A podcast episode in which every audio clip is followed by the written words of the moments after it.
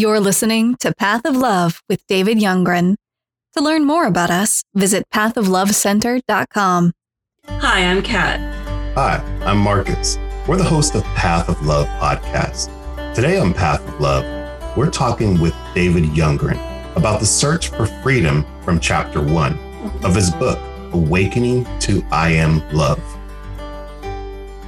So, David, it's so good to see you and to hear from you, and I'm excited to have this conversation. The first time um, that you, this is the first time I read your book, and I love the part that you start out with about the colorless tiger that was held captive in a zoo. Let me summarize the story. It started out by David speaking about a tiger in a zoo that was colorless. This tiger was known as a black and white tiger because its color just seemed to fade away. There were so many painters that would come every so often and paint that tiger so many gorgeous, beautiful colors, but it just lasted for a period of time. It would fade back to black and white again and be known as the colorless tiger. Until one day, one painter came along and just painted in the air, whispered things in the tiger's ear. It said, in a few days, you'll be free. Seeing how sad the tiger had been in captivity and how the prospect of freedom had brightened its day, the zookeeper took the tiger to the jungle where it would never again lose its color. Oh, I love that story. Yes, it's amazing. I never heard that as a child. I never heard that either. But I love it. Let's talk with David. Hi, David. Hey, David. Hi, how you guys doing? Doing good. Doing very well, thank you. Good to see you. Well, good to see you too. I must confess that I, I don't remember that story from uh, from childhood either, but I thought when I wrote that first chapter that it would somehow or another capture the essence of what the chapter is about in that uh, we all want to be free. There is a longing in every person for freedom. And that's why the chapter, of course, is called In Search of Freedom, because all of us have this desire to live free. Thankfully and gratefully, we're not kind of sitting in a zoo somewhere in a cage in a zoo, but many people, I think, are living within the confines of their thoughts and a lot of times negative thought patterns. And it's like an in inescapable cage they're living inside within their thoughts and they're never able to be free from the fear from the anxiety from the worry from the you know from jealousy from panic from unease and all those other emotions connected with fear. But there is a way to freedom and i guess that was the point of the story. So i have a question. What is the definition of freedom Freedom is a state of being where you are neither imprisoned nor enslaved. You know, when your inner being is free, then you're free from all these toxic emotions, you know, that so many people struggle with. That's really what I'm talking about when I refer to freedom, to, to be free from all the thoughts that somehow or another are crippling, that causes so much stress and confusion in a person's life of like when we find ourselves trapped in our own head, as you put it, and you we're held hostage um, to all those toxic negative thoughts. It makes us not feel free. And you guys will know this as well, uh, Marcus and Catherine. You you guys know that so many people today are really struggling. There's, I mean, d- during COVID, we've seen this even more that people are stuck at home and they're struggling with all kinds of negative thoughts. They've been afraid and, you know, there's a lot of reasons for why people are afraid today. There's no freedom. In a way, we are like that uh, colorless tiger. We look for freedom, but the reason why we are not showing off the colors of our true self the reason why we are only you seeing the gray the grayness of life the darkness of life is because we have not been f- set free to the point where we recognize who we truly are. Do you believe that you spoke of COVID and us being sitting in homes, some people in quarantine, seeing the negativity in the world and the things that are happening all around many people? does that cause them not to be able to have free thoughts? The problem is that since childhood, we have been conditioned. We have been conditioned with this unconscious egoic pattern. And this egoic pattern is essentially based on I am not enough. So all our life, we're seeking to be good enough. We're seeking to be smart enough. We're seeking to be recognized enough. We're seeking, you know, somehow another to be enhanced, to be seen, to to be superior to others, to stand out in the crowd. We're all looking for these things because deep inside there is this inner ache. I'm not enough the way I am. What happens it becomes a person's identity so then it becomes like you're you're trapped in this negative thought pattern so covid is just like a it's just a symptom it's not really the problem. It's it's just a symptom to a deeper problem. So you stated in the book when you're in when your inner being is free fear no longer holds you captive. Anxiety worry doubt uh, um, apprehension panic um, jealousy, and all other emotions connected to fear are no longer controlling factors of your life. You are free from everything that stands in the way of love, happiness, peace, and meaning in life. Can you explain a little bit more on that? Because all of those factors are everyday things people walk through constantly, continuously. So, how does someone search for freedom when those things are continuously being thrown at them like stones? the, the whole entire book to some extent and maybe when we do move on here to other chapters in the book i'll be able to ex- answer your question in a little more detail uh, because it is it is a is is an incredibly good question, Marcus.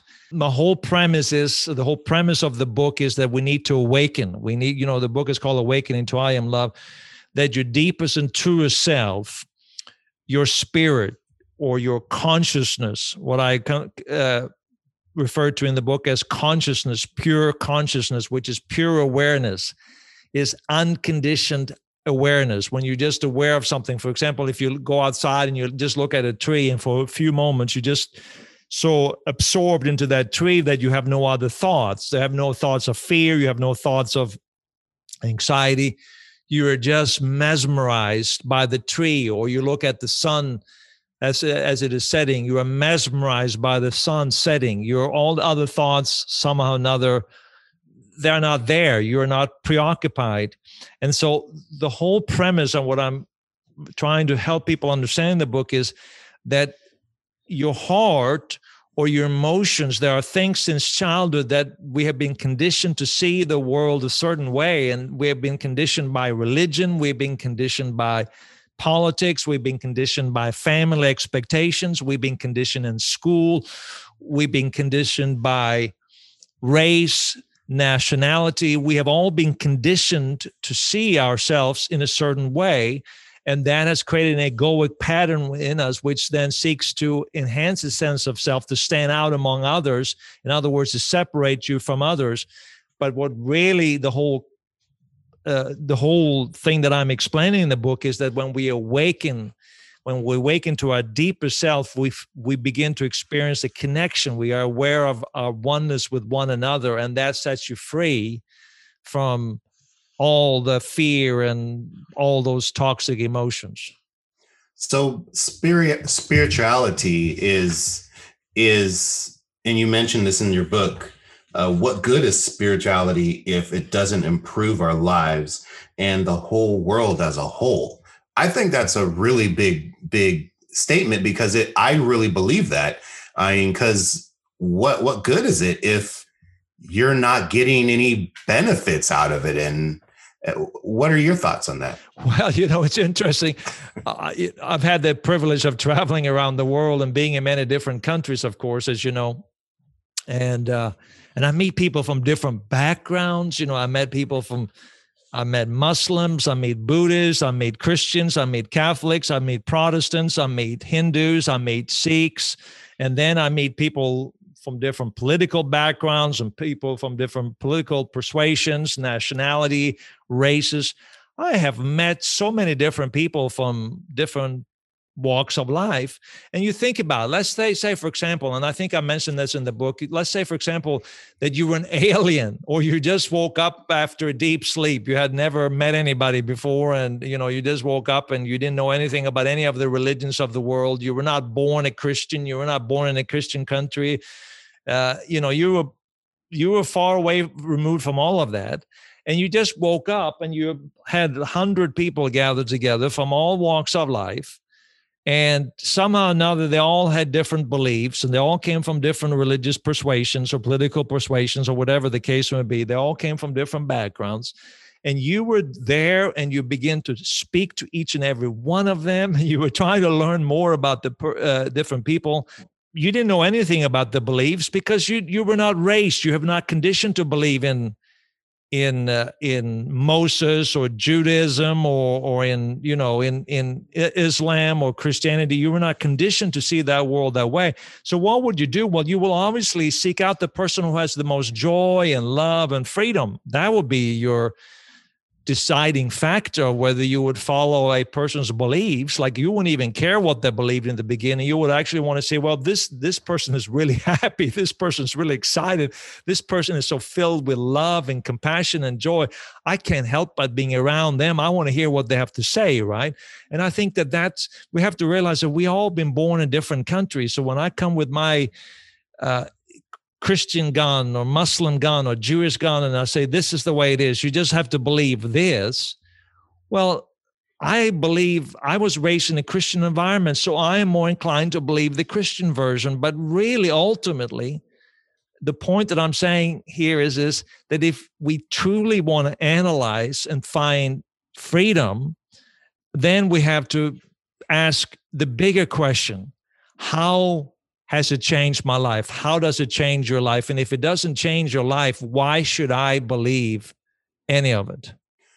I have seen so many religious people, and I'm going to use that term, um, that I don't want to hang out with because it's been more um, of a stress situation or it brings out more of your your toxic. insecurities mm-hmm. or toxic situations um, in your life than hanging around somebody who's just fun and cool and happy and just joyful and and and you you want to hang around somebody like you stated who who brings out the joy in you who brings out the happiness in you and brings out makes you feel like you're just you're free. Yeah. Like you you want to ask how's it working for you? You know, when someone comes and they just give you like this religious mm-hmm. verbiage or whatever and when they when they spill their as someone said religious vomit you know when they spill whatever they believe and they just tell you everything they believe but they are sour they're angry they are whatever I'm not going to believe that. If if it doesn't work for you and you're trying to sell me something that's not working for you, why should I accept what you are telling me? You know? That's so, so true. So if you're going to find freedom, if you when you're searching for freedom, it has to set you free. Whatever spirituality, whatever we believe, if it doesn't set you free, what good is it? And if it doesn't make the world a better place, what good is it? If it brings more division and more hatred and more uh, war and crime and and murder and and all of that hostility between people if that's the end result of my spiritual beliefs well obviously my beliefs are not very good. It's like the uh, door-to-door salesman for an analogy who comes to try to sell you a vacuum cleaner and goes in there plugs it in on your carpet and tries to suck things up, but it pushes more dirt back on the rug instead of actually sucking it up. I mean, that's how you feel at times with some of these situations. Absolutely. That's a that's a really good illustration right there. David, in your book, you say that many people want to be free, but few people want the truth. And you talked a little bit about the movie A Few Good Men, and um, Jack Nicholson's character said, You can't handle the truth. You know, it, I don't know if you remember that. Uh, Can you say it like that? Can you say it like that? I, I can't say it like that. You know, some some of our younger audience they probably don't even remember that movie, but I, it was such a great movie. You can't handle the truth. You know? there you go. there you go. I can't do it like that. I don't do a very good uh, Jack Nicholson impression, but but the point here is that most people don't want to hear the truth. Most people don't want to know the truth. And it's like what Jesus said, you shall know the truth and the truth shall make you free. But most people don't want to know the truth. Why? Because they already believe they know the truth. And it's easier to believe that whatever they've been told, whatever they've been conditioned to, however they've been conditioned to see the world, they just accept that as true because the moment that someone begins to question that, now their sense of self is um, diminished because most of us our sense of self especially if you come from a religious background your sense of self is connected to your religion. So i'm a christian i'm a muslim i'm a jew i'm a hindu i'm a buddhist whatever. Your sense of identity is in that religion. It's what makes you feel you, you somehow or another you feel like my religion is better than your religion. You know, I'm not like I remember the day, I don't know if you remember this, you know, when we Protestants, we would say, oh, the Catholics, like they were somehow or another less than us. And I remember mm-hmm. thinking, when I my little hometown in Sweden where I was raised, there were like five churches and they were all like Protestant churches. And we, I kind of had them internally ranked in my mind. Ours was the best, and the other ones were a little further away from the truth, but mine was closer to the truth because that's how I wanted to believe, because it made me feel better about myself. So it was rooted in this anxiety, this fear that somehow I'm not, I'm not enough. So if I can put other religions down, if I can put somebody else's belief system down, that's somehow another subconsciously makes me feel better about myself that somehow or another I am a little closer to God. I'm a little closer to the truth than other people are. And and and that's so deceptive. So what about motivating reasoning? I mean, I know you said that in your book. That that kind of adds to what you were saying. And and we see this day in, day out in social media. I mean, you scroll or you tap one thing, next thing you know, it's constantly putting those types of things in your mind and are on your feed or anything along those lines because they know that's what you're interested in. So it supports what you're interested in. So um, it, it, it kind of snowballs into, you know, feeding into your likes and making you validate what you like or the things you like are. And then you see something you don't like you skip over it and then you usually don't see it anymore and it doesn't show those types of things. So we see that in social media constantly but it happens in people's lives. We we surround ourselves with people who have similar similar likes than us. Motivated reasoning is kind of an interesting term. Is like and I, I agree so much with what you're saying Marcus it's it's like social media is probably the best place to find this especially nowadays but we are motivated to see the world a certain way. We are motivated to see and believe certain things. So when someone posts something that we kind of agree with on Facebook, we don't fact check them. We just share it with all our friends and we say, oh, yeah, this is what I believe. This is the truth. And but if there's something we disagree with, we kind of make sure we write something really nasty and kind of disagree with that person and, and make our point very strongly, even though we may never check the facts. I don't know how many times, I don't know if you've seen this when you've been online on Facebook, for example, how many times I've seen people post something that if you actually fact checked it, you will immediately notice it's not true. Yeah. Mm-hmm. But people, the people who posted it, they actually wanted it to be true. And so, you know, neuroscience is teaching us that the brain is wired that way, that we reject um, we reject the complex truth in favor of a simple lie and it's it's kind of fascinating when we think about it we are more we look for people to affirm what we already believe because, uh, as I said before, our sense of identity, who we believe ourselves to be, is rooted in our beliefs. And the moment that we are proven wrong, our sense of self is diminished. We feel less about ourselves. And there is nothing that we fear more than feeling less about ourselves that we're not enough somehow. But there's so many, and back to social media, there's so many people that can't agree with you, meaning you look at the like button and that like button is like, it means everything to you, especially if you post something that's not factual. You have 50,000 likes, Validation. someone else, and it validates you. It makes you feel validated. Um, so you don't seek the truth any longer. You just feel like what you said was true you you're looking for likes you're looking for validation you're mm-hmm. looking and that's what motivates us. So we're motivated to see this world a certain way. We're motivated to believe a certain way. We're motivated to have people agree with us. And and uh, yeah, it's it's it's kind of an interesting world we're living in. That's that's for sure. And we've seen it more now, I think, in the last few years than ever before. We have. I think it's important that as people we learn to discern facts and and look up things and do more research to figure out what's right. Yeah no question about it but i don't think most people are not inclined to do that. Right. No and it brings us back to the us versus them type of thing.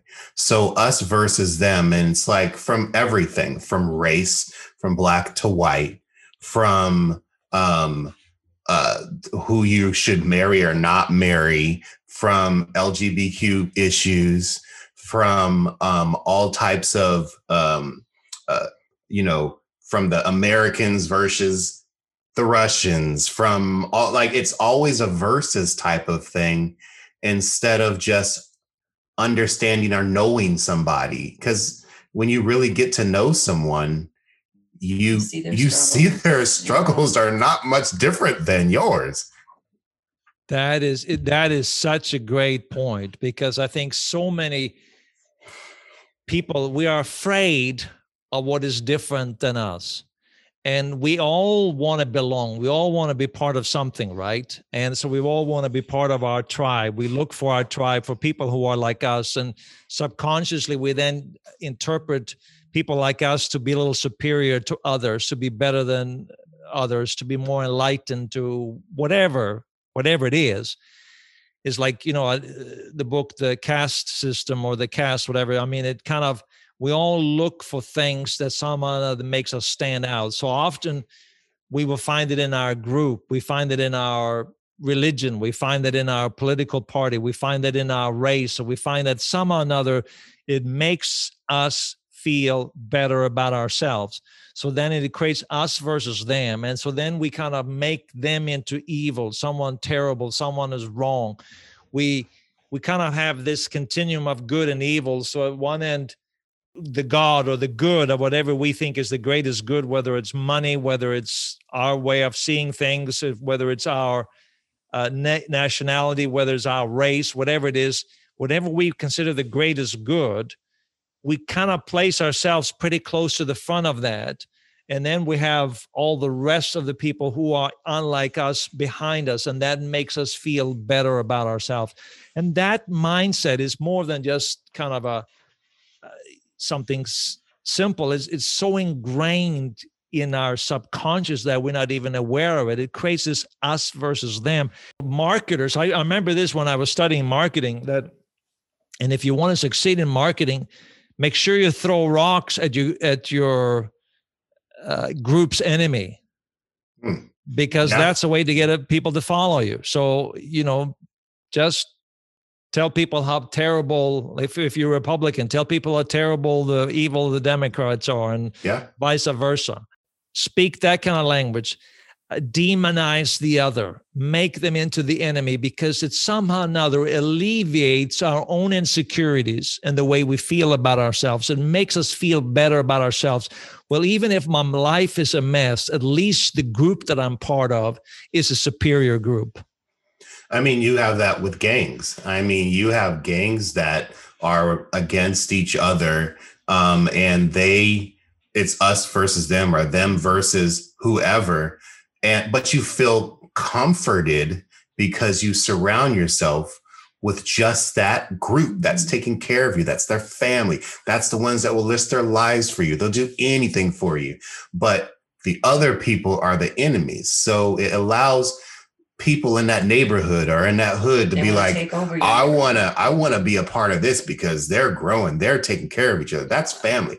You may have not grown up with like a father or you may not have grown up with somebody in your home to show you that there's more out there. So it, it's all over the place. Mm-hmm. it gives you a sense of power it makes you so then in the case of a gang power is the greatest good. That's the highest virtue and it gives you more power to be part of this group. You may have a gun, you may have money because you're selling drugs, whatever. Mm-hmm. So it makes the person then validated. So if, if you were raised in the, in the family, in a good family, in a loving family with a father and, and mother, well, then the family will probably be the ultimate.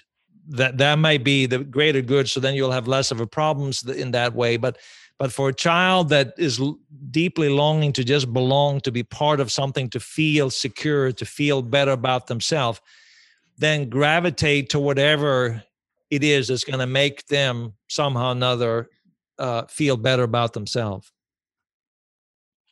So, do you feel that? And you said a child wants to feel the belonging and those types of things of being feeling belonged, feeling loved do you feel that in a search for freedom, in a search for love, it starts at a, a, very young age? Is it something that you can teach your kids? Is it something that you have to discover? If you look at your early childhood, I would say within the first couple of years of life, you are essentially programmed to earn love by your own performance. So rather than just awakening to love, which is really the very essence of the book, awakening to that deepest part within you, I almost believe that in, when you first are born, you're so full of joy, you're just filled filled with life. You're already kind of aware of that, but then you come in contact with people, and then you notice that in order for you to be loved, you gotta you you know you can't be so loud. You you gotta um, you gotta be nice to your brother. You gotta there's all these conditions that we have been programmed with since early childhood and the more dysfunctional the family is the more we re- harder time we had to actually be loved by our parents they were always away or they they beat us or they or, or you know they spanked us or they sh- screamed at us and that created a sense of fear and and the child internalized that and feeling like I am not enough. The reason why they treat me this way, because a child interprets reality from an egocentric point of view. They think that you know they think that uh, the sun follows them. So they always blame themselves. If a parent is angry if a parent shouts at them if the parent is not there for them if the parent is abusive they blame themselves. And this creates this um, even more longing for for love. And they they try to be loved and so then you kind of join a group or whatever whatever it will be whatever it takes for us to be loved is is is basically the subconscious narrative of our life. We pursue whatever somehow or another is going to earn us the acceptance and approval that we desperately are looking for. You know david you talked about you know childhood emotional and traumatic experiences um, make children fearful. How do you go from being fearful to feeling free and here is for me and and you know i, I come from the you know was raised a christian and and and um and i always thought truth was a religious belief. I always thought you, you know well you just believe like this way. It was a mental concept. It was ideas. It was thoughts. If you believe this way then that's the truth. But Jesus said, You shall know the truth, and the truth shall make you free. And if I know a bunch of stuff about God, about Jesus, or whatever religion it is, I know a bunch of stuff, great dogma, great intellectual thoughts, but it doesn't make me free, then either Jesus is wrong or, or there is something about truth that I have missed. So, from all of that, I think it was, I tell the story in the book actually about how I was playing golf one time. And uh, I, I, wanted to play by myself because we, we were living in Canada at the time. I, and I, we were going through like this major decision in our life what we were going to do. And so I wanted to have just time alone to play golf. And so I asked the person when I arrived there, can I just play by myself? And says, and the guy said, well, there's nobody here. You go ahead. So I'm standing there on the first hole, which is about 500 yards in length. And I noticed at, uh, you, you know, at the at, at the end of the golf course, someone was just putting now on the green, and I thought I'm going to take my time so I don't catch up to that person because I don't want to play with that person. And so I, I played, I took like 10, whatever, 10, 50 minutes to play that first hole. And I arrived at the second tee box and, um, and there the guy was sitting waiting for me. you couldn't get away from it. I couldn't get away from it. And here I wanted to be alone. I was like down to this spiritual kind of thing. Well, I need to be alone. I need to hear something like some great wisdom from God. You know, God's going to speak to me through the leaves or something like that. And and and I had like these images in my head. And here this guy is there. So now I'm annoyed. And I'm thinking, oh gosh, he wants to play with me, and I don't want to play with him but what am I supposed to say? Be rude and say, no, I don't want to play. So I thought, okay, well, I'll play. And then I said to myself, you know, this was back in the day when I was a preacher, kind of a, you know, one of those preachers who wanted to get everybody believing the same way as I did. And so I thought, well, I'm going to get him converted. And I started telling him everything I believed. And, you know, I can use the power of persuasion pretty good. So I was telling him, and he seemed to be like, I thought he's, not getting what I'm talking about. What I'm sharing is so good. Doesn't he get all my beautiful explanations of God and of Jesus, of Christianity and where I believe? Can he not see that this is a superior faith to all other faiths? faith, faiths? And and uh, and I couldn't get through to him, but there was something about the guy that so mesmerized me. He was so filled with love peace, compassion. And he said, You know, I don't see the world exactly like you, but he just had this inner peace about him.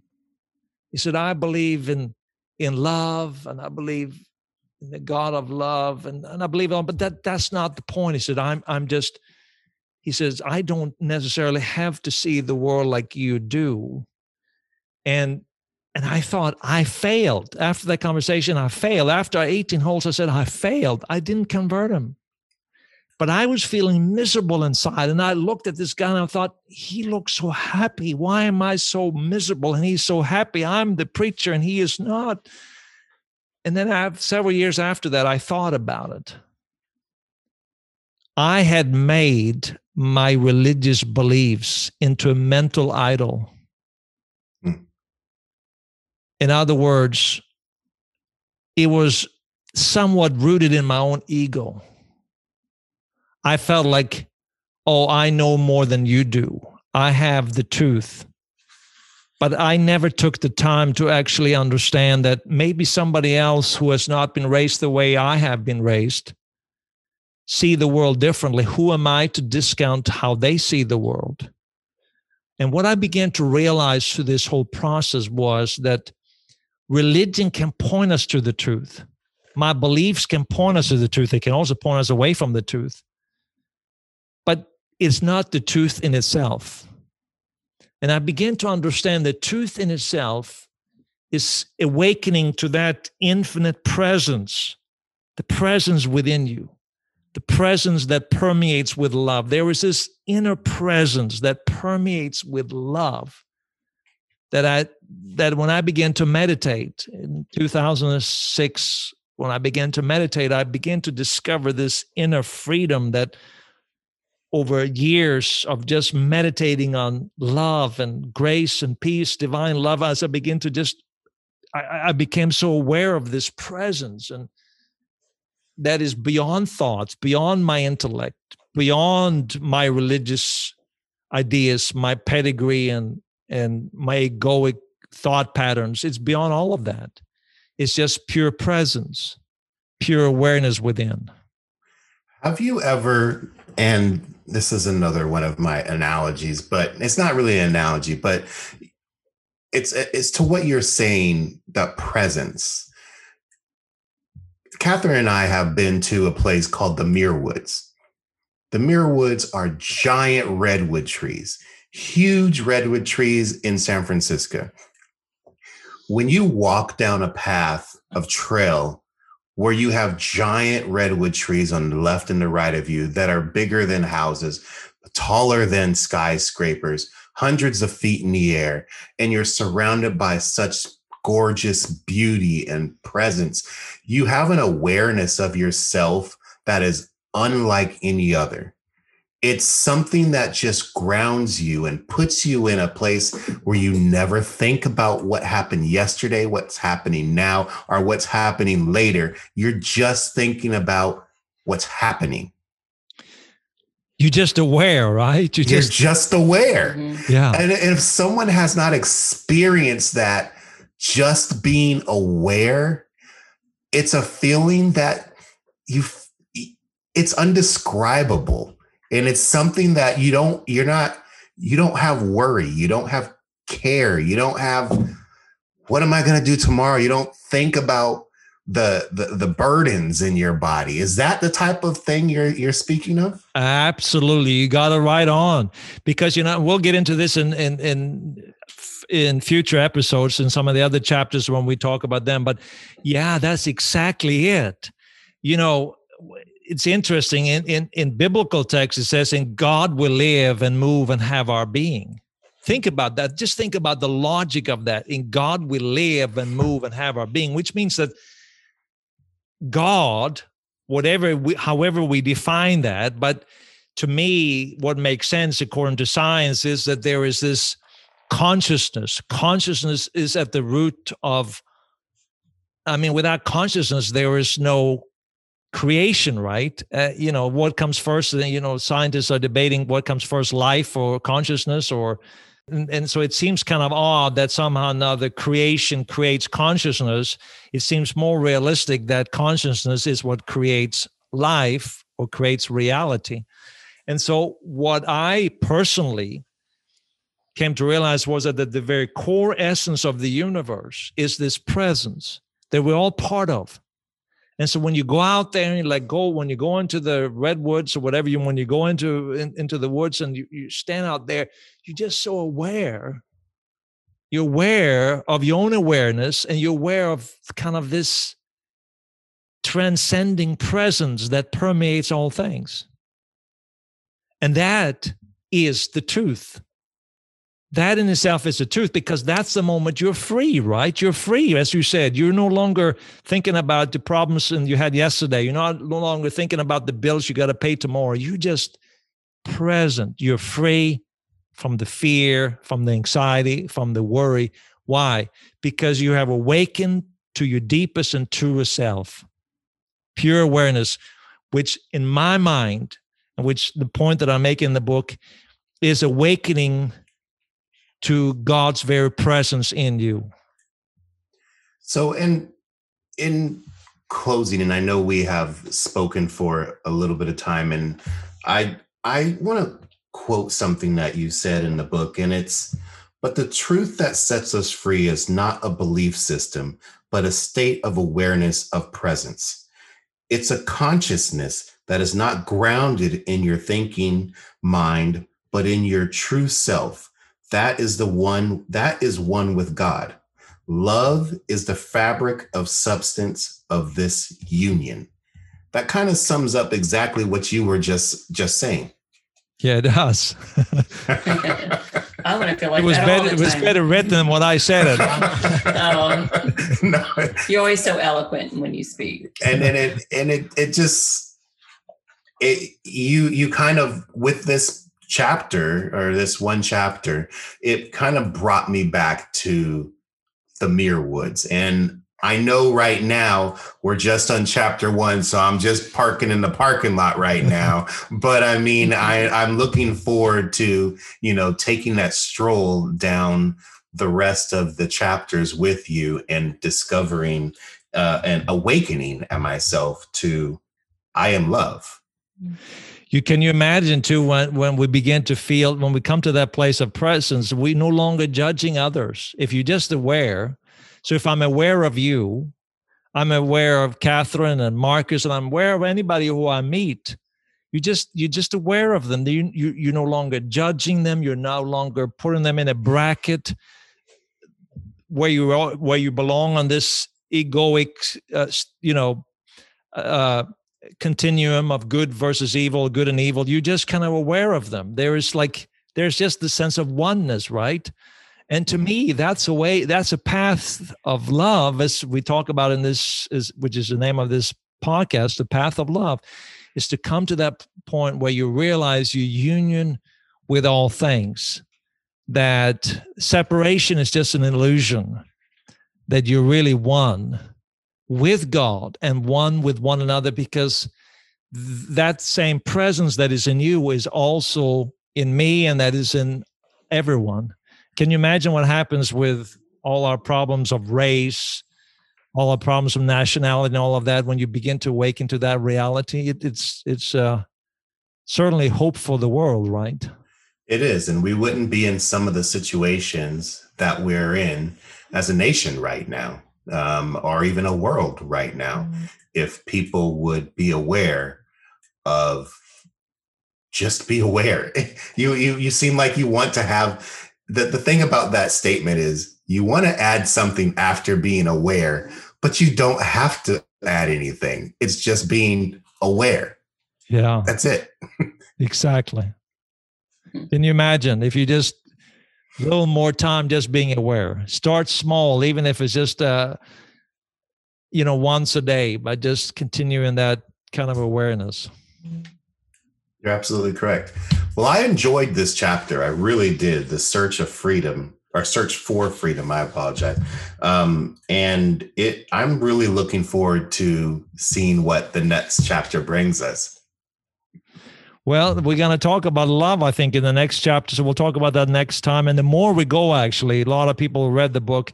Okay, in the first few chapters, there's some more complex thoughts, but you know, we we kind of trying to in some ways for people to understand certain concepts but the more we move on it makes it more practical and it becomes like oh yeah now i get this it's it's kind of a you know it unfolds before you so hopefully our listeners will feel the same way and hopefully you guys will feel the same way and if not that's okay too life goes on